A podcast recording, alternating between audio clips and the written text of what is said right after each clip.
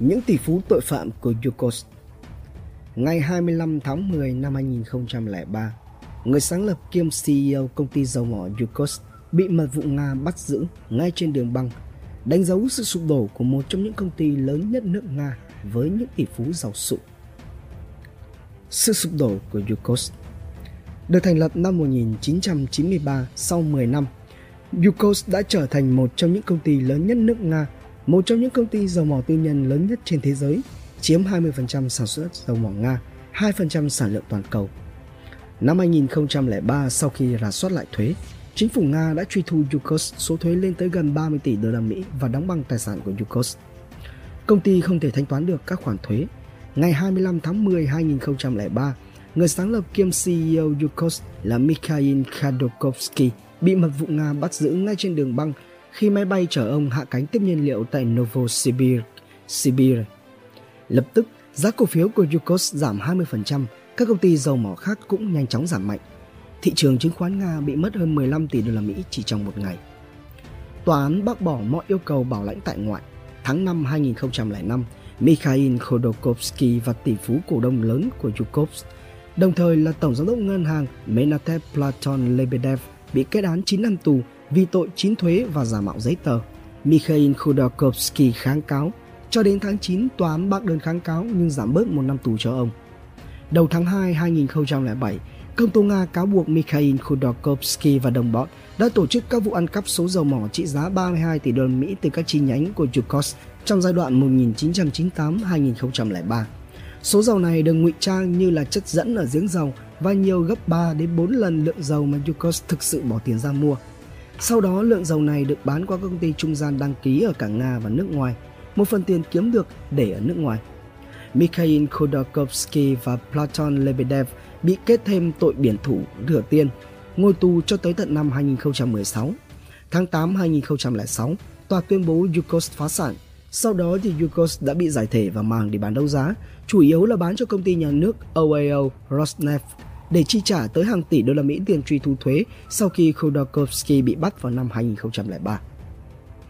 Hậu quả kéo dài Ngay cả khi Mikhail Khodorkovsky sắp mãn hạn tù thì hậu quả vụ án Yukos vẫn còn âm ỉ. Tháng 8 2010, Rosneft đã phải rót tới 425 triệu đô la Mỹ cho tàn tích của Yukos ở Hà Lan sau khi một tòa án Hà Lan ra lệnh phải trả nợ các khoản vay trước khi bị quốc hữu hóa. Tháng 7 2012, các nhà đầu tư Tây Ban Nha giành thắng lợi trước Nga khi mà trọng tài thương mại quốc tế ở Stockholm phán quyết rằng Nga đã sử dụng những hóa đơn thuế phi pháp để làm cho phá sản và quốc hữu hóa công ty Yukos, gây thiệt hại cho nhà đầu tư, buộc Nga phải bồi thường. Tòa không cho biết mức độ thiệt hại nhưng tuyên bố việc tính toán thiệt hại được căn cứ theo định giá công ty Yukos vào khoảng 60 tỷ đô la Mỹ tại thời điểm bị quốc hữu hóa. Bình Nguyên đã nộp đơn theo một hiệp ước đầu tư song phương giữa Tây Ban Nha và Nga. Công ty luật Covington and Burling, đại diện cho nhà đầu tư Tây Ban Nha tuyên bố rằng phán quyết này xác nhận quyền của các nhà đầu tư Tây Ban Nha cũng như của tất cả các nhà đầu tư trong Yukos. Công ty luật Covington and Burling ước tính những đơn kiện đòi Nga bồi thường liên quan tới vụ án Yukos của các nhà đầu tư ở những nước có ký kết hiệp ước bảo vệ đầu tư với Nga rơi vào khoảng trên 10 tỷ đô la Mỹ. Những vị tỷ phú tội phạm vào đầu tháng 8 2012, một tòa án ở Moscow đã xét xử vắng mặt hai cựu cổ đông lớn của Yukos là Vladimir Dubov và Leonid Nevlin. Hai người này đã bị cáo buộc một loạt các vi phạm kinh tế và hình sự đã bỏ trốn vào năm 2003 sau khi biết tin văn phòng bị khám xét và sang sống tại Israel trong 9 năm.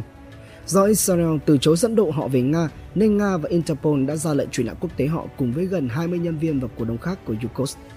Tháng 8 2008, Leonid Nevzlin, cánh tay phải của Mikhail Khodorkovsky, đã bị tòa án thành phố Moscow xét xử vắng mặt và kết án tù trung thân vì giết người, ám sát, biển thủ, trốn thuế, nhưng Israel lại từ chối dẫn độ ông này.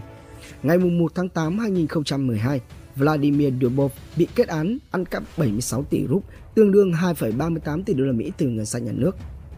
Theo các nhà điều tra, năm 1997, một thỏa thuận ba bên về thanh toán chung đã được ký kết giữa Bộ Tài chính Nga, chi nhánh Yukos Yugansneftegaz và chính quyền vùng Volgograd. Bối cảnh như sau. Bộ Tài chính nợ chính quyền Volgograd 76 tỷ rúp, còn chi nhánh Yukos thì nợ ngân sách liên bang. Bằng cách dựng nền các hồ sơ giả một cách tinh vi, họ đã phù phép thành ra chính quyền Volgograd nợ tới 76 tỷ rúp tiền dầu mỏ của LLP Emission và LLC Oval là những công ty ma có mở tài khoản tại ngân hàng Menatep.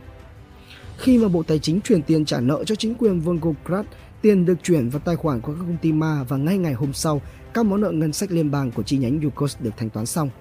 Mikhail Khodorkovsky cho rằng buộc tội ông là một phần trong kế hoạch của Kremlin để ngăn cản ông, người giàu nhất nước Nga, giàu thứ 16 trong danh sách tỷ phú thế giới Forbes, bước vào chính trường. Khodorkovsky cho rằng ông bị đánh vì đã tài trợ cho các đảng đối lập, còn Kremlin thì đã phủ nhận điều này. Tổng thống Nga Vladimir Putin khẳng định Khodorkovsky gây ra thiệt hại lớn cho đất nước và tòa án có đầy đủ lý do để bỏ tù ông ta. Cuối tháng 7 2012, đáp lại thỉnh cầu của Mikhail Khodorkovsky và đối tác Platon Lebedev, Chủ tịch Tòa án tối cao Nga đã chính thức ra lệnh bắt đầu quá trình tái thẩm. Ngày 8 tháng 8 năm 2012, Tòa án Arkhangelsk, gần đơn vị hành chính đã từng đưa ra phán quyết bỏ tù 2 tỷ phú tới năm 2016, đã quyết định giảm án 3 năm cho Platon Lebedev nhưng lại không đả động gì tới giảm án cho Mikhail Khodorkovsky. Nguồn tham khảo và tổng hợp từ Internet, Độc đáo TV